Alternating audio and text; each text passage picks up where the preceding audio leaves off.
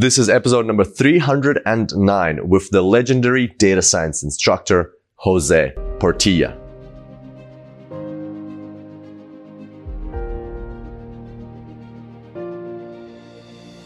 Welcome to the Super Data Science Podcast. My name is Kirill Eremenko, data science coach and lifestyle entrepreneur. And each week we bring you inspiring people and ideas to help you build your successful career in data science. Thanks for being here today, and now let's make the complex simple.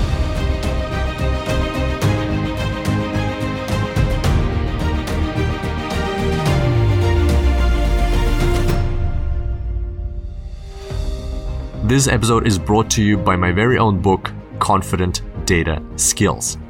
This is not your average data science book. This is a holistic view of data science with lots of practical applications.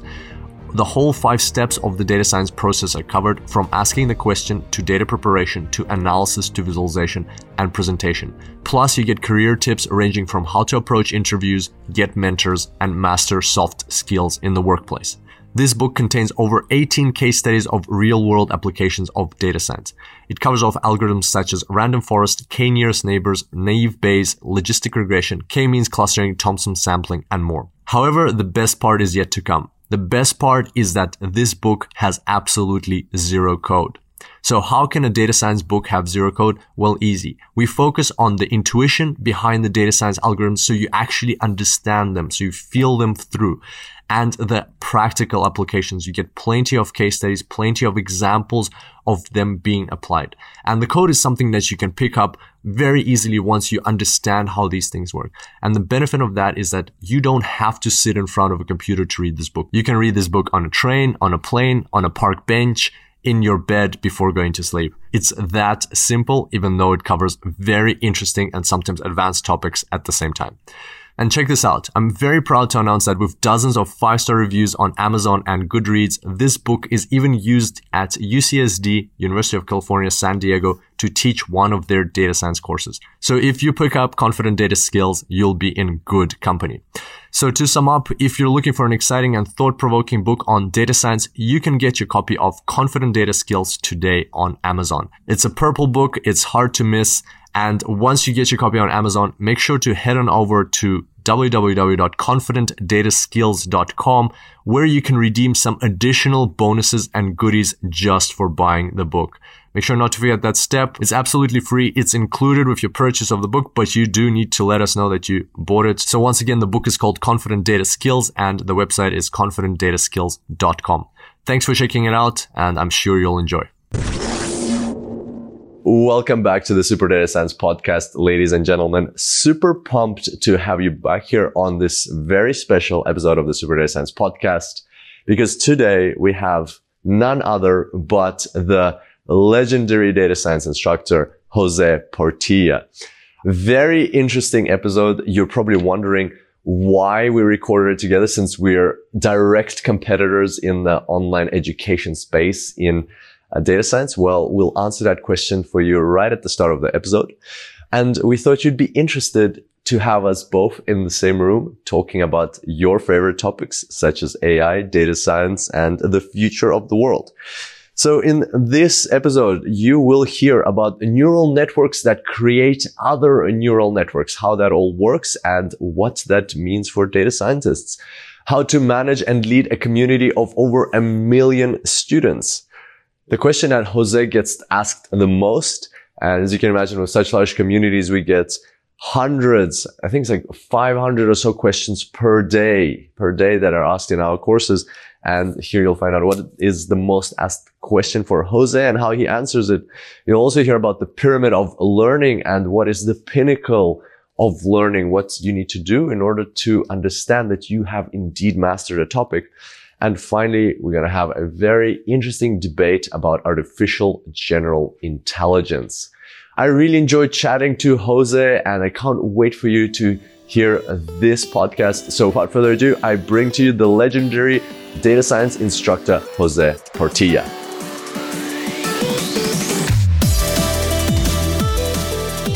Welcome back to the Super Data Science Podcast, ladies and gentlemen. Super special guest on the show with me today. Jose Portilla. Jose, how are you going? Good. Why Good you to be laugh? here. Nothing, because you're sitting right in front of me as if there was an audience or we're in an empty room. I know, I know. you got to do it. Um, man, we where are we, Jose? We are at Udemy Live in Berlin, in Germany. In Berlin, out of all places. I know, right? Back in Berlin. uh, what a great party last night. Yeah, it was fantastic. Yeah.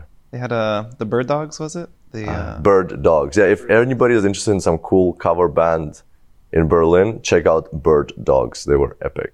yeah, they were fantastic. Yeah. Udemy knows how to throw a party. That's very true. Yeah. Like a lot of food, a lot of drinks, and um, the excursion on Friday was really cool. Yeah, the boat tour and then the Boros collection and then all that stuff. In the bunker that's above ground. That was really. I, I, was a little more interested in the building Yeah. than the. I don't know. What did you think of? is building off cool. topic, but like, what did you think of the artwork? Uh, the artwork. Um, I never understood contemporary art. Yeah. Like, um, you know, po- postmodernism. But what I what I really liked in this tour was that they explained it, and that allowed me, like, you know, like for example, that that one with the trampoline and like the arrow Yeah. and the horse, right? That's like compared to Picasso, that took like five minutes to put together. I'm not, you know, maybe it took ages for the person, but it's Yeah. not. You can't really compare that to classic art. It's it's just different realms. But with the way they explain it is, it's not about what the artwork is. It's about what it represents, what the person was thinking, and Yeah. kind of like the idea that they're provoking you to think about. And when you think about it that way, it's, it's like somebody writing down an idea uh, with, with pen and paper. But here they're just doing it with like sketches or you know household goods or whatever else. And in that way, like that's that for me, that was much more, much easier to to accept. Yeah. Yeah. So in that in that sense, I, I like the explanations. What about you? That's actually the thing I dislike the most about it. Yeah. Uh, I don't know. In my opinion, it's like if your artwork is so reliant on a third party to happen to explain Uh-huh. your thesis behind the artwork, maybe the art is not the best manifestation of trying to get your message across. Maybe maybe you should just be writing a paper on whatever topic and like you'd, it'd be clear to more people. Um, but some some of them were like crazy. Uh, like the one of the the images of the houses. Remember it was Ah, like yeah, nine yeah. by nine. So the thing was, this. I guess to explain it to the listener a little bit. Apparently, there used to be this old uh, German company that would fly around in a helicopter, take aerial photos of your home, then go door to door and try to sell you an aerial photo of your house. And apparently, this was very popular in the 70s to have a little aerial photo of your house. And then Google Maps comes along and they go out of business. Um, so they have 30,000 st- like essentially stock images that they did not end up selling because um, not everybody wanted to buy a picture of their house.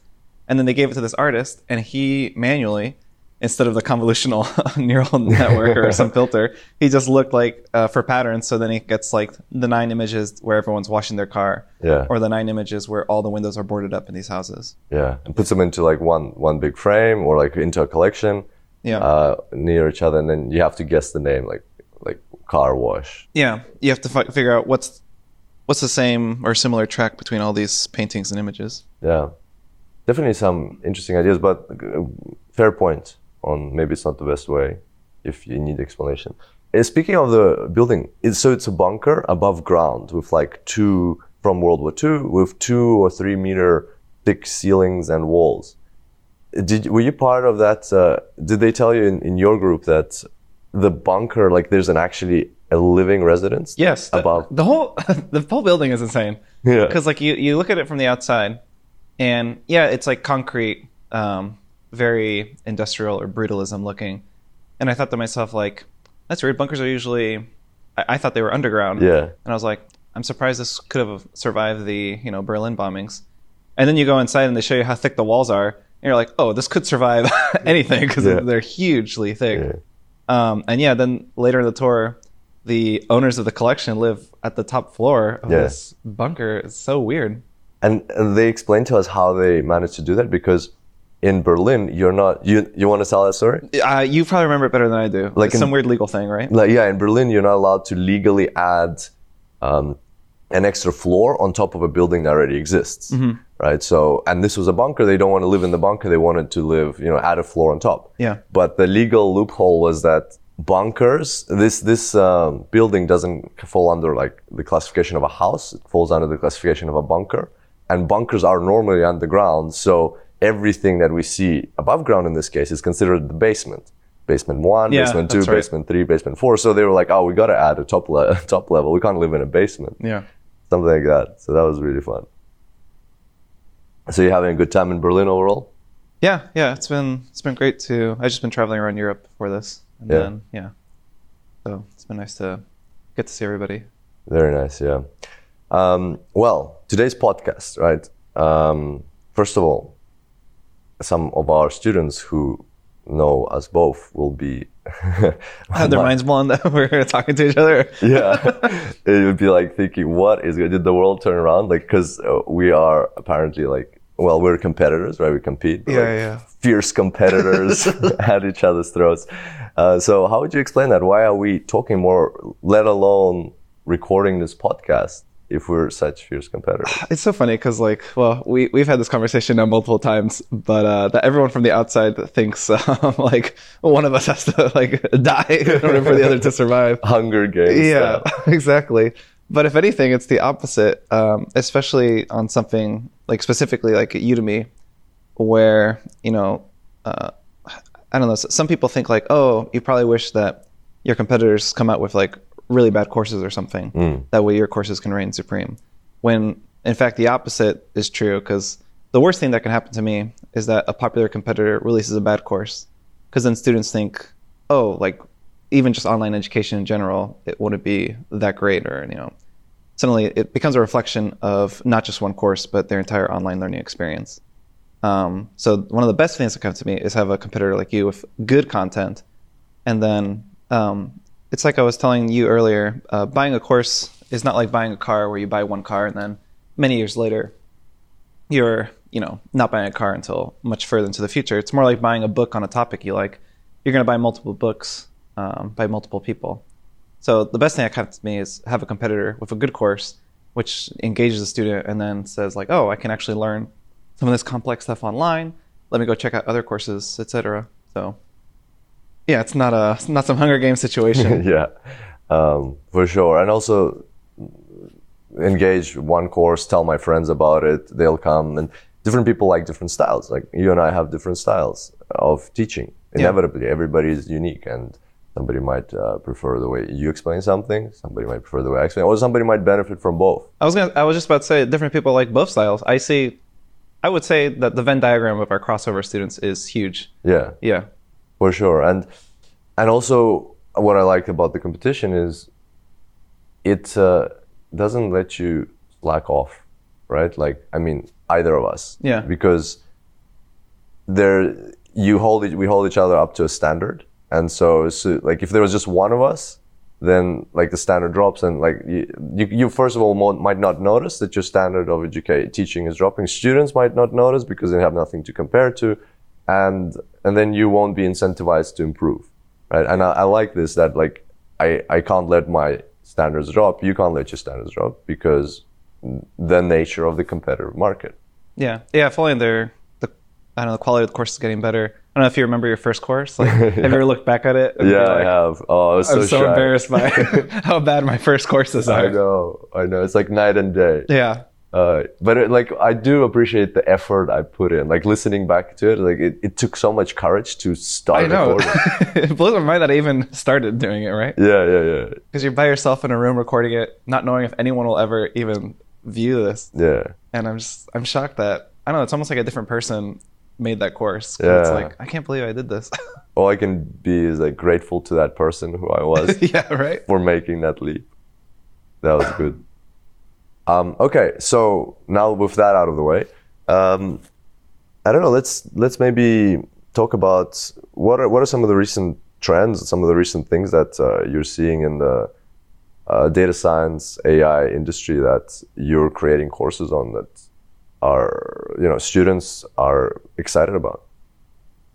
Um, well, let's see. Recent trends. There's always new updates to uh, the various deep learning libraries. So like TensorFlow 2.0 just came out, and th- like just just came out. Yeah. like a couple weeks ago, maybe. I, TensorFlow? No, I think it was in June. well, that was the a beta or alpha, right? Ah, yeah, yeah, yeah. I mean, the official 2.0 release Yeah. was was pretty recent.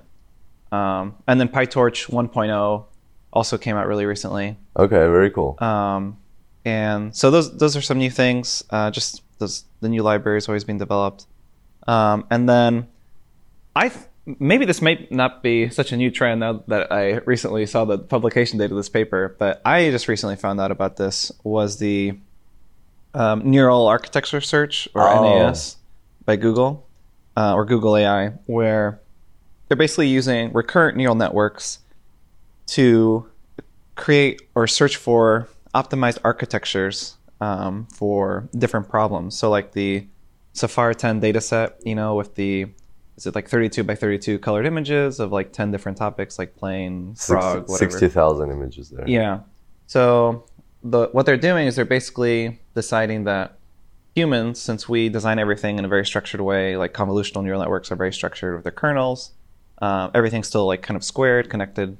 Um, that perhaps there is some more organic, more optimized connection. So they're using a recurrent neural network to actually build the architecture of a of another network Yeah. to solve for the CIFAR 10 uh, dataset problem, and they were able to actually improve the performance quite a bit um, from the, whatever the state of the art convolutional neural network could do. Yeah. Um, and this is with a, a network with essentially what looks like to the human eye randomized uh, connections. Um, and they can even like skip layers and stuff. Um, and so that, that one really blew my mind of the fact that I used to think now like, oh, the future is like recurrent neural networks, or the future is convolutional neural networks, when probably the reality is the future is some unknown random network that another network has figured out. Uh huh. So it's almost like the, uh, um, what is it? Like the I am robot or what's I Am Robot, yeah. Yeah, the Isaac I- Asimov. iRobot. iRobot, where you have uh, robots building robots. Yeah, now we have archi- neural networks building other neural networks. That's really cool. And then you can go deeper. Then neural networks building neural networks. Yeah, then have yeah now you- so then the other thing then it's like, like a loop almost like Yeah. have a neural network build a neural network for finding neural networks Yeah. like what's the most optimized thing. Um, so yeah, that one that one really blew my mind because it it really showed that the the shape of the actual network um, seems to have some uh, quite a bit more importance than the weights. Mm. Um, and it's not something I think. Well, this was published in like 2017, so and now people I'm sure are really thinking about it. But definitely just five years ago, I don't think that many people were thinking about uh, if a randomized neural network would actually perform better than a structured one, uh, given the same like randomized initialization of weights. Yeah, and interesting because uh, you sent me that paper. I had to look through it. First of all, I was, I was surprised. I was like, "Yeah, this is 2017." Yeah. Oh, and um, but still, it uh, it also, like as you said, blew my mind that you have from scratch, right? This this neural network that they created uh, to create neural networks was building them from absolutely zero and outperforming by a mar- by a small margin, like 0.09 percent Yeah. performance and 1.05 percent faster than the human ones, but still outperforming them on on the CIFAR, right? Yeah, yeah, CIFAR CIFAR 10. 10, yeah. 10 data set. Um, that was that was really cool. And so the way like the way I understood it, the way it works is it takes the neural network and that is building or wants to build and represents it as a variable length string. So like it puts it into like a, a text string basically, the representation of the neural network, and then it iterates through that string uh, through what um, gra- what's it called gradient descent right Mm-hmm. through uh, to make sure that uh, to optimize for the accuracy of Yeah. the image prediction is that about right Yeah, yeah, basically. Um, yeah, and I think I think maybe the reason I found out about it, about it so recently was I I recently this this year for sure, even though maybe it was published uh, two two three years ago. Um, I recently saw the pictures of the of the neural network architectures that the RNN was actually solving for, and it was the weirdest looking. I mean, it looked like a little kid drew sloppy lines Yeah. with like random neurons everywhere. Um, nothing was even. It wasn't like you you would expect maybe the the RNN would find some sort of hidden structure, Yeah. right? But it was just it you know, No, for, unstructured. for yeah, for better or for worse, it looks more like an organic brain, Yeah, like wow. a actual biological brain, right? That's so cool. You gotta send me those images because yeah, I'll have to find them because they're. You look at them and it's like, there's no way this performs better than a reminds me of network. like you, have you ever seen those uh, images of when uh, certain parts of like a, a building or an airplane instead of a human designing them they get an ai to build it oh yeah, yeah, through like uh, reinforcement learning Mm-hmm. and it's completely weird completely random you know like like simple parts that hold you know that part under a table that holds the the legs of the table to the the main part of the table Yeah. you know that, that like uh, 90 degree type of angle metal thing Mm-hmm. like if you get an ai to design it looks completely randomly weird and it's like 30% lighter 100% stronger less material required and it's it's very it looks very organic Yeah, I remember I was once in a museum, and one of the exhibits was a uh, antenna that was designed by a.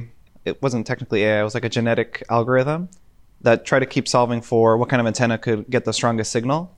And the antenna looked so weird. Um, it looked like a strain of spaghetti, like Yeah. floating in space or something. And it was like, yeah, this is what the algorithm figured would get the strongest signal in this particular spot. Um, and it just goes to show that it's really hard to have intuition for some of this stuff. And it kind of makes sense. Like, um, I don't know, the, the more you study like evolution and biology, like certain animals are super weird, right? Or like, um, like you see a platypus or, or like a squid has a beak, yeah like a bird. Yeah, yeah. It's so bizarre, but uh, I don't know. Nature is essentially a really long reinforcement learning algorithm, right? Where it's just like true. many, many generations, what works, what doesn't work. Yeah. But what, what I find interesting, I was also thinking about it just now that at the same time in nature, a lot of things are symmetrical. You know, Yeah, right. as weird as they are, they're symmetrical. But what AI designs most of the time is as- asymmetrical. You know, like there's kind of like a combination of both in nature.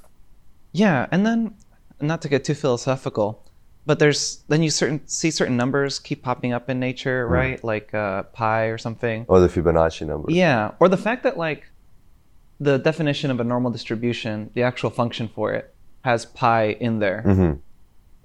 Like it blows my mind. Like how Yeah. is this freaking number showing up everywhere in things that you wouldn't think it would show Yeah. up in? Like you wouldn't think that relationship of a circle would have much to do with a normal distribution, Yeah. But then like it happens. And then, then to work that everything follows, like the heights of humans, I don't know, populations of animals. That's right. Yeah. Bacteria. It's all like normally, a lot of things are normally distributed in this world. yeah, it's so. I don't know. There's. it, there may be some deeper order to things that Yeah. uh, we're just not getting, but yeah. But then you see, yeah, like I said, you see a platypus and you're like, there must be some random noise here, right? Oh, crazy. All right. Well, shifting gears a little bit, what's you teach online, and by the way, congratulations, 1.2 million students. yeah. Well, congratulations to you too, to the both of us, I guess. it's, it's crazy. How, how does that make you feel? 1.2 million students worldwide. Uh, it feels bizarre. um, I remember thinking like a long time ago, like, man, when I hit 100,000 students, like, that'll be it. I would have hit the ultimate goal. Yeah. And then you hit that, and then like you've hit it too. Yeah. And then you think, okay, 250,000 students. Let's really go for it. Some crazy goal. Then you hit that, and you're like, uh, okay, half a million, and then a and so, yeah, it's just been absolutely uh, insane how fast everything's been growing Yeah. um, just in a couple of years. Yeah, that's it is it is very fast. Um, we're about to get we're I think at nine hundred and twenty thousand. Yeah. So So, like, if, if I bet you if we had this co- same conversation, like even just some weeks from now, Yeah, we you would have had a million as well. yeah, probably. Yeah, Next time I see you, for sure, you'll have at, at least a million, if not Yeah. much more. yeah, um, and uh, and that puts a lot of responsibility, right? You gotta you gotta create the right content, the right guidance. It's no longer like just fun and games and just putting out there like things that you passionate about, but you also got to think through what do people need? What what do your one 1.2 million students need? What what are their uh, requirements? You got to think about the needs of the students. And I guess my question to you is like, how do you how do you go about that? How do you go about communicating with your audience and finding out like what what is it that you can help them with the most in this uh, like in this this next stage of your journey? That's an interesting question because, like, uh, it's almost like as we've been progressing through this uh, online education world and this population of students, the analogies keep changing. So at first it was like, okay, I can structure myself as if I teach a course, Yeah. like a like a classroom of 30 students, right? Yeah. Then it starts getting too big. It's like, okay, well now I'll structure myself um, like a seminar. Yeah. So maybe I'll have a set piece of notes for students like they would in a large seminar class, right? Yeah. Less one-on-one interaction. Then it starts getting bigger. It's like, well, I guess now I'm structuring myself as a department out of college, right? Yeah. So now like I have TAs or something and a much more standardized practice across multiple courses or something like that. And then you start structuring yourself as a university or something, Yeah. right? So then now you have multiple departments of like, oh, uh, Python topics or R topics or Tableau topics, et cetera. And then there's some sort of structure within those, et cetera. And now with our scale, it's almost like the analogy becomes like a city or something, right? Uh-huh. So then you have to start thinking of, at this point, you know, one-on-one interaction, as much as I love it, is kind of impossible. We can't communicate with every citizen Yeah. of a city of a million people, Yeah. right? Um, so then you start trying to think of, um, you know, what does a city do? So they may have like meetups, right? So then we try to um, have different sources for students to interact with each other. Um, that's maybe a little more fluid. So, and this is something maybe you can have advice for me because I know you're probably better at this than I am, but just trying to build that sense of community, um, maybe off of Udemy, because the Q and A forums for interaction purposes from one student to another isn't exactly optimized. So we at first we tried Slack. Um, that quickly got unscalable because we couldn't pay for every student, right? Yeah, yeah. and it deletes the history. Then we tried Gitter, um, which was kind of like this Slack based off GitHub. Um, but that was also starting to have scaling problems. And then we switched to Discord, Mm-hmm. which uh, I hadn't really heard of it before um, until someone suggested it to me. And it's like for online gaming. Yeah. Do you know yeah, what yeah. it is? Yeah. I've heard of it. Yeah, so it's it's a free version of essentially what Slack does, Mm-hmm. uh, and so so far that's what we're using um, to try to help scale a sense of community, um, and then yeah, and they can do things like uh, well, like I said, you're probably better at this than I am of like things like a podcast or something to build a sense community, or like some sort of weekly updates, that kind of thing, where you know you're not going to be able to talk to each student, but at least you can try to encourage um, students talking to one another. Um, so I think as I or as we uh, scale larger, um, trying to encourage student to student interaction Mm-hmm. um, is you know one of my priorities. I I absolutely agree. Uh, I wouldn't say we're much much better than you at this. Uh, at Super Data Science, we're also exploring things. So right now we are trying out this the Slack approach that you've already tried. Um, we're also considering an approach of forums, uh, an approach of building like a our own system because our whole LMS at Super Data Science, the learning management system, is uh, completely custom built Yeah, by Murray told me that. ourselves. Um, and so we can add on whatever we want. It just like we just need to see that there's a need for it and there's time. But in general, I completely agree with you that you, as much as as well, I, I want to interact with everybody. I, I simply physically cannot do that. Yeah. And uh, therefore, putting people into groups to talk to each other, that's the best. I, I'll give you an example. I was in so at uh, Data Science Go, the conference we run in San Diego. I was running a workshop on Tableau, and there was I think like 60 people in the room, and uh, all different levels. And I said right away, this is a workshop for beginners. If you're advanced, you know, there's another workshop in this na- neighboring room about like AI ethics. Go there, you, you get a lot of value out of that. This is a workshop for beginners, uh, and I think one people cha- Yeah. changed the room. But still, there were like a lot of different levels here. Very advanced people, beginner people, and while we were going through these exercises or building these dashboards, some people were going really fast ahead. And I thought, like, what are you doing in this room? I told you go to the other one. And they were like, yeah, no, I just wanted to play around, see see what the dashboard will be like, see what uh, the data set will be like. And so what I started doing is said, all right, if you're if you went ahead like far ahead, why don't you get up and help somebody who's falling behind? You know, there's 60 people, which is not a million, but still, I can't go help everybody. yeah, yeah. yeah. And so the, the more advanced uh, people, like I remember specifically Jonathan and Ogo, right? Uh, if they're listening to this, huge thank you for that. They they just got up and like helped out a lot of people, and there were others as well. That's and in in that sense, nobody was like bored. Everybody yeah. was keeping up, and I think that sense of community is is amazing in data science. Like data scientists want to help each other. It's our job is to facilitate that and find the best ways. And it looks like we're both exploring to find like what is the right medium for this community to thrive. Yeah, because um, I don't know. As a, well, it almost sounds douchey to say this, but like we really are like pioneers in this space because there's there's no one else we can really talk to of like how do you deal with a community of students this large, um, where you don't have some university or company level team to like handle all of it, right? So we have to explore these different methods. Um, and the other thing I was going to say about the the students interact with each other, I think they, I think students get a lot out of it um, as far as the. There's some more official term for it, but like uh, the pyramid of knowledge or the steps to really understanding a topic. Like the very final step is teaching a topic, right? So you know you understand something if you're able to teach it. So I think it helps the students um, to help other students because then they know that they really understand the topic if they're able to help out another student in it. That's a great way of putting it. Yeah. There's some there's some official term for this that Yeah.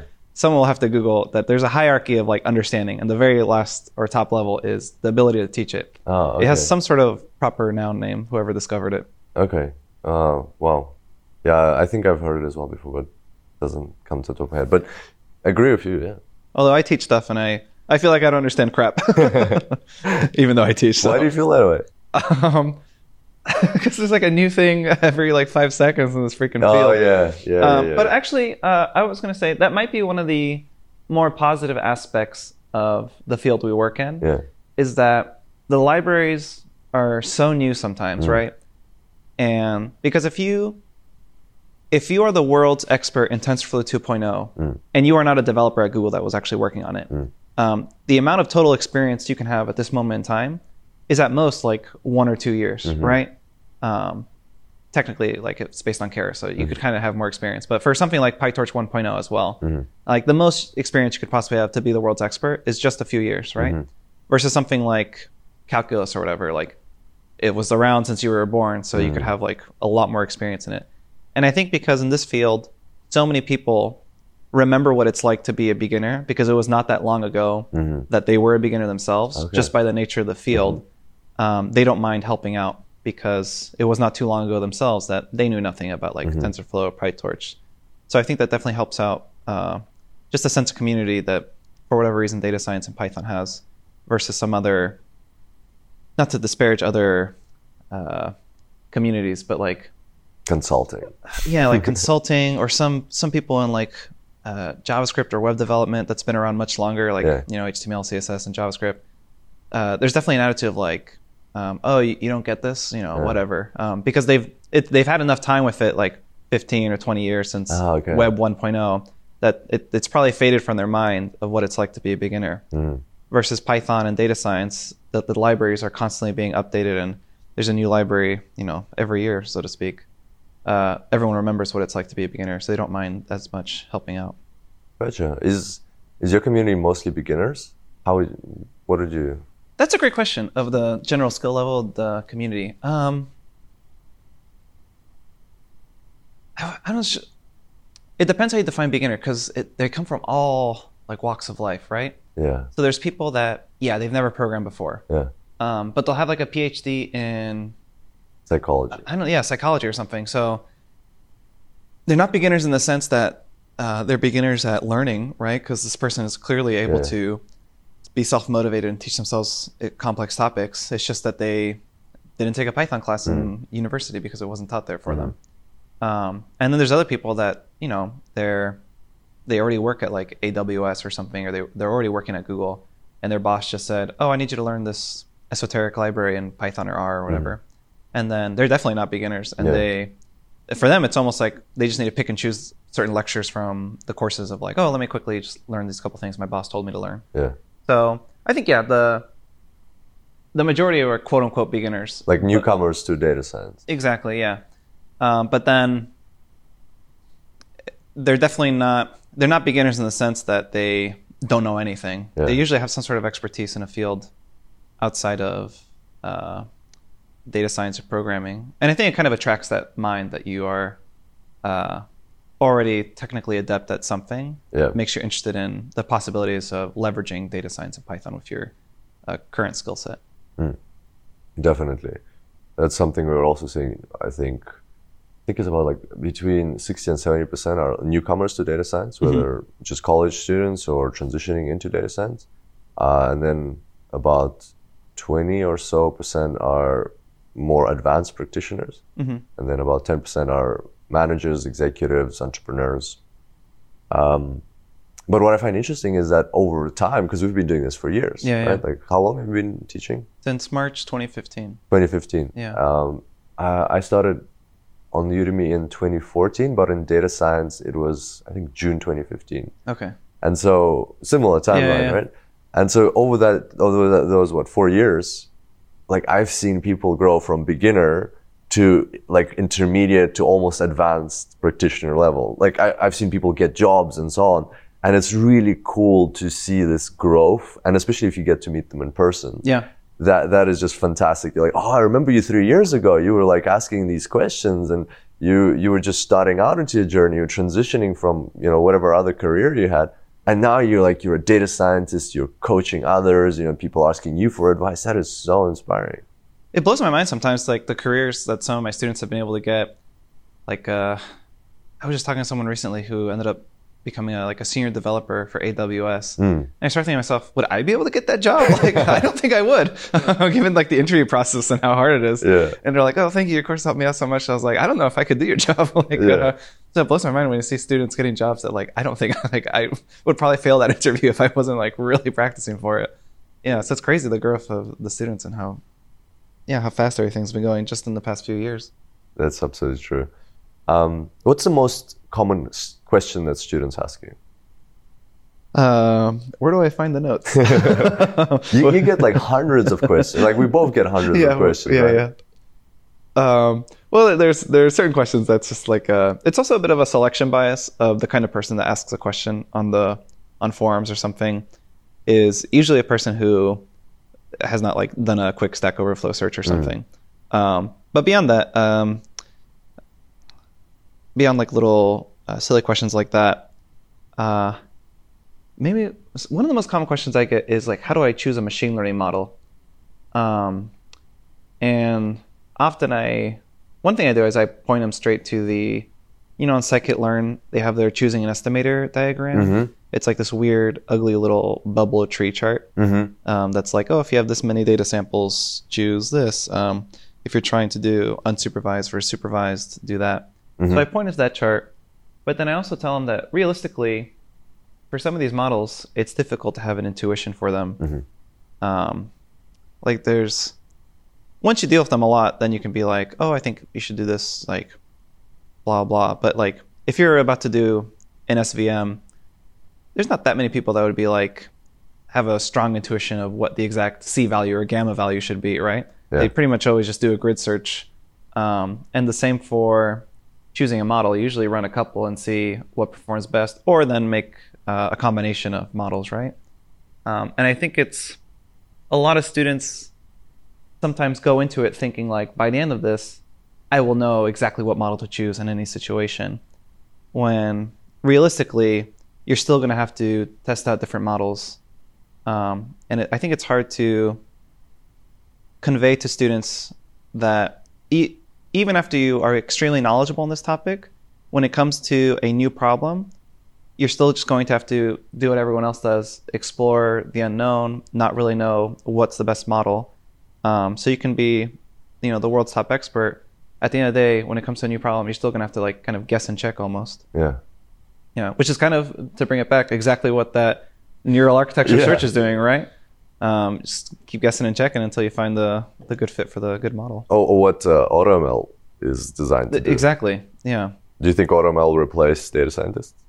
That is such a good question because I, I used to think like, oh crap, uh, maybe like we're gonna be out of a job, especially like uh, uh, these uh, robots building robots and models building models. Like, what's left for us?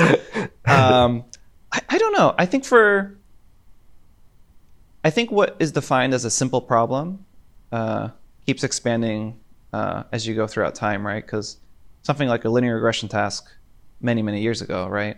Um, as Galton is just beginning to figure it out, that's like an extremely hard problem. Like, how do I find the line of best fit? Um, now that's an extremely easy problem.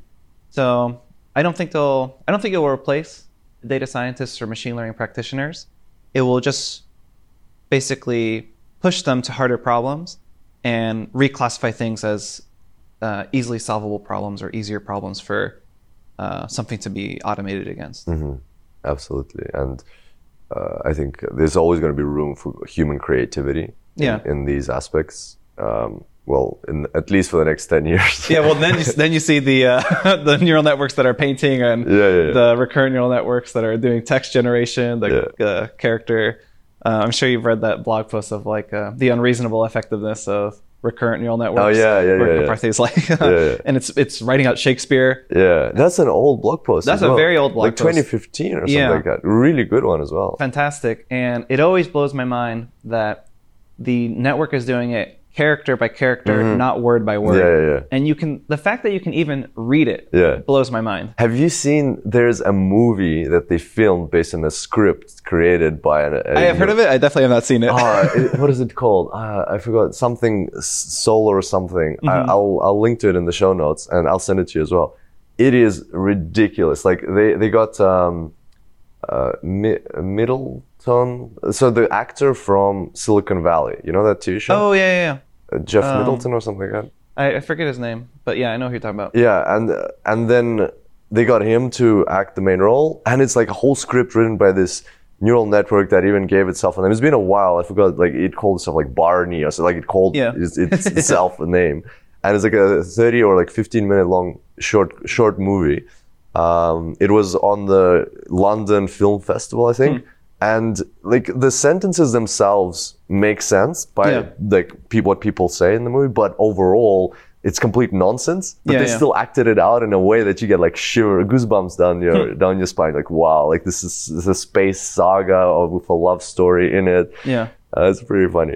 It's pretty funny. Yeah, it's crazy because um, you know it's clear that the the networks are able to easily conquer now like things like grammar, um, and it will just take a deeper network to, under- to conquer something like plot, right? And then I know I don't know if you read this was maybe within the past year, OpenAI um, created a basically a model to produce like text articles. Mm, no, Um, that one. Yeah, that that was really interesting because they did not release the full model because Yeah. they thought it was too dangerous. Oh wow. For because they basically with a seed sentence of like uh, I don't know uh, Syria blah blah blah right. Yeah. Um, suddenly this model could generate a full was essentially like fake news text Wow. article that read perfectly that really read like someone had written it personally and it was just completely made up by a network Mm. um, and they decided it was it was so good at generating fake news Mm. style articles that they refused to release the full network That is crazy. yeah It's, it's kind of like reminds me of the story of CRISPR, the the lady that developed CRISPR Uh-huh. for uh, adjusting uh, genes. Mm-hmm. Like as soon as it came out of the lab, it was like, I, I, as, if I'm not mistaken, she she was like, like this is not gonna be, this is very dangerous for the world, right? Like what have we created? Yeah. I mean, it's just the way, it's almost like a milestone of, you know, a technology is really good and really worth pursuing Yeah. if it's always like this double edged sword, um, something like atomic science, right? Yeah. Like you have this really interesting aspect of nuclear energy, um, and at a certain reactors, like a thorium reactor or whatever, has the potential for like very low nuclear waste, and you're conquering the atom itself, Yeah. like what the universe is built out of. On the other hand, you also have the ability to like create a nuclear weapon, Yeah, um, and I think it's like that for for anything. Like you have convolutional neural networks that can detect cancer or skin cancer better than a, any doctor could. Um, but then at the same time, you could abuse these networks to then begin like racial profiling based off like corrupt data sets, right? So yeah, any technology I think has the ability to be exploited for good or bad. Um, but at least it's a good signal that like you're onto something. Uh, Yeah. yeah, because like CRISPR, like you were saying, like you know, if you see a child with a you know birth defect or something, the fact that you could maybe fix it preemptively is fantastic. yeah, But then, should you be able to choose the color of your baby's eyes? Uh, maybe not so much. I don't Mm. Yeah. know. Then, then there's also the ethical questions and the ethics of AI is something that I don't know. That, that'll take a long time to catch up to the technology. For sure. And what do you think? How far are we from AGI? It's funny. I was just having a conversation um, with someone about this here at Udemy Live. It, every time I, I, get asked this question, my timeline becomes shorter. yeah. I remember when I was first asked this question, I was like, never. Yeah, and then I start building out networks myself. And the one that the one that really convinced me was the very first uh, a couple years ago when I really built out my first good text generation mm. network. I was like, ooh, this is way more effective than I thought it was going to be. Mm-hmm. Um, and I and I felt like I have I don't know what I'm doing, and I'm actually able to do something that could like fool a person. Um, Imagine someone who knows what they're doing, and, and that's exactly what fifty I, of them. yeah, so, and there's people way smarter than me working on stuff yeah. that's way harder than this. Yeah. Um, will it be in my lifetime?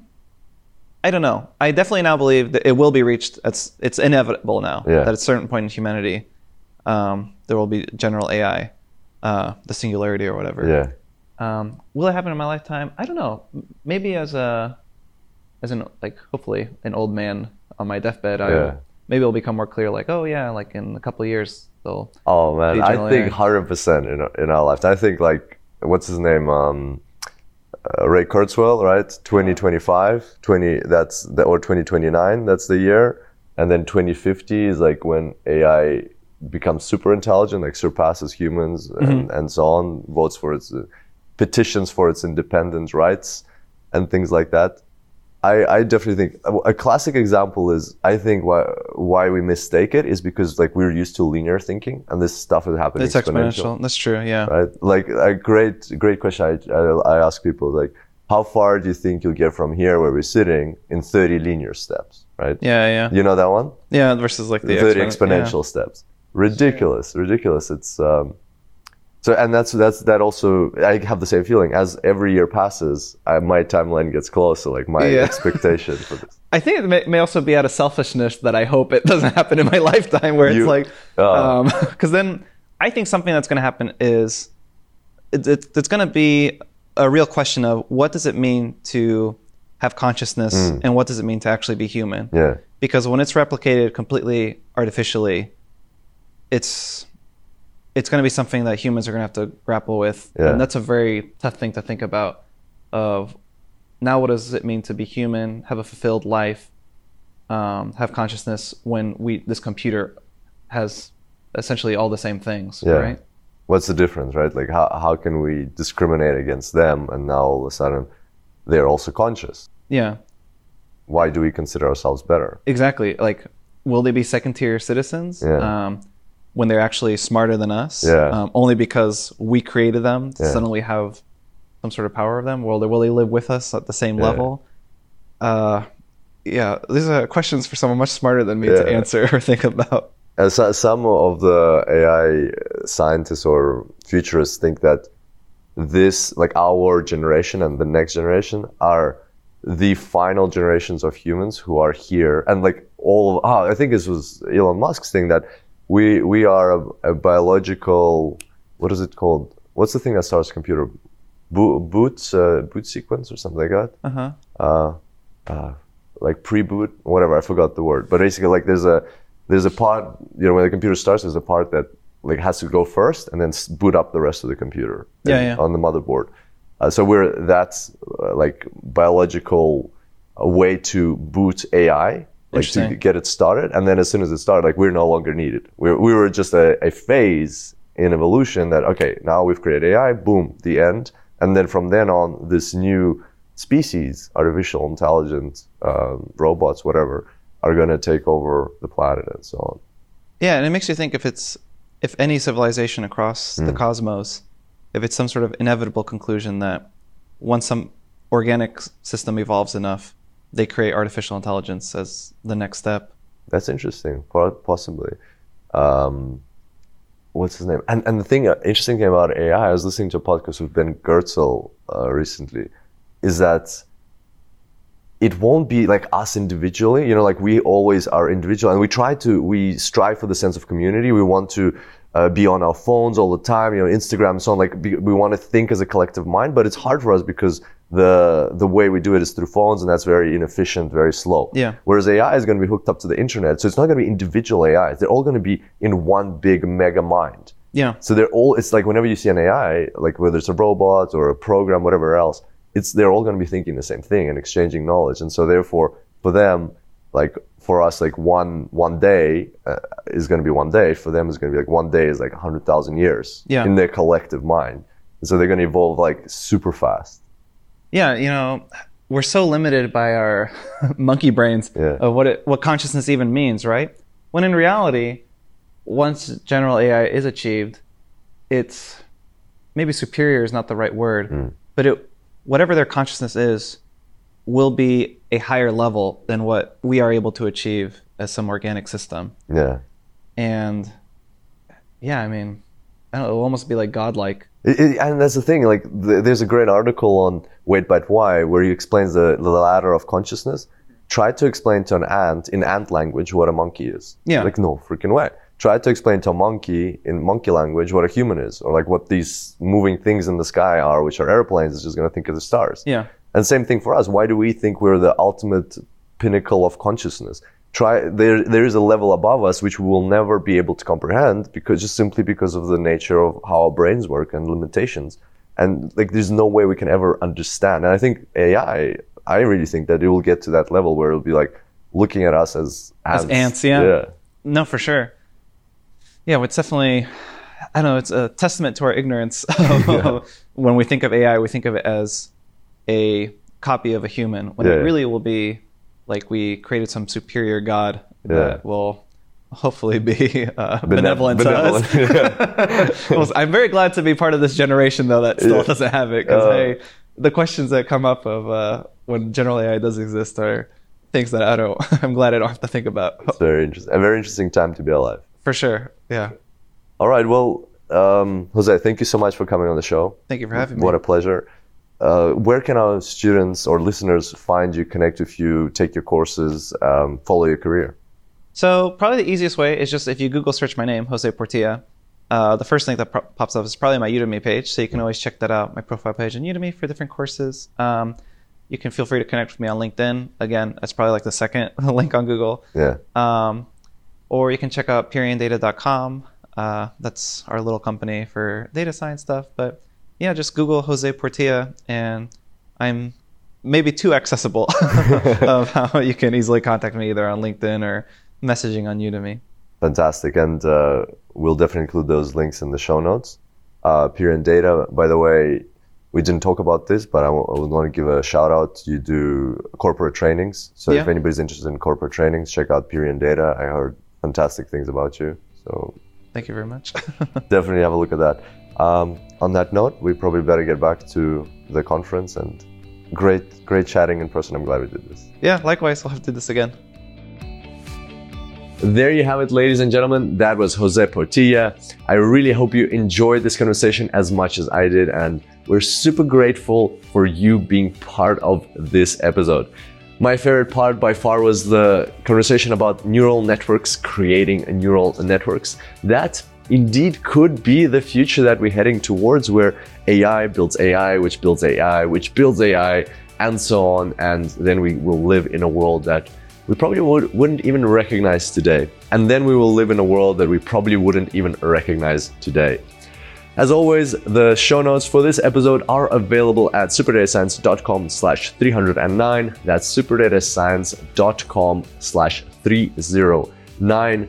There you can find the transcript for this episode, any materials, research papers, images that we mentioned on this episode, and of course the URLs for Jose's LinkedIn website and Udemy profile where you can find all of his courses.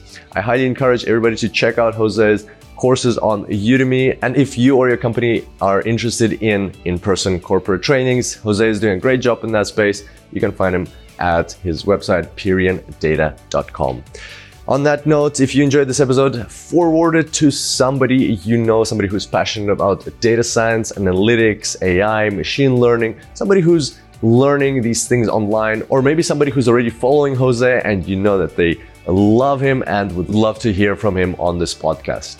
It's very easy to share the episode. Just send the link, superdatascience.com slash 309. On that note, thank you so much for being here today. I really appreciate your time and I look forward to seeing you back here next time. Until then, happy analyzing.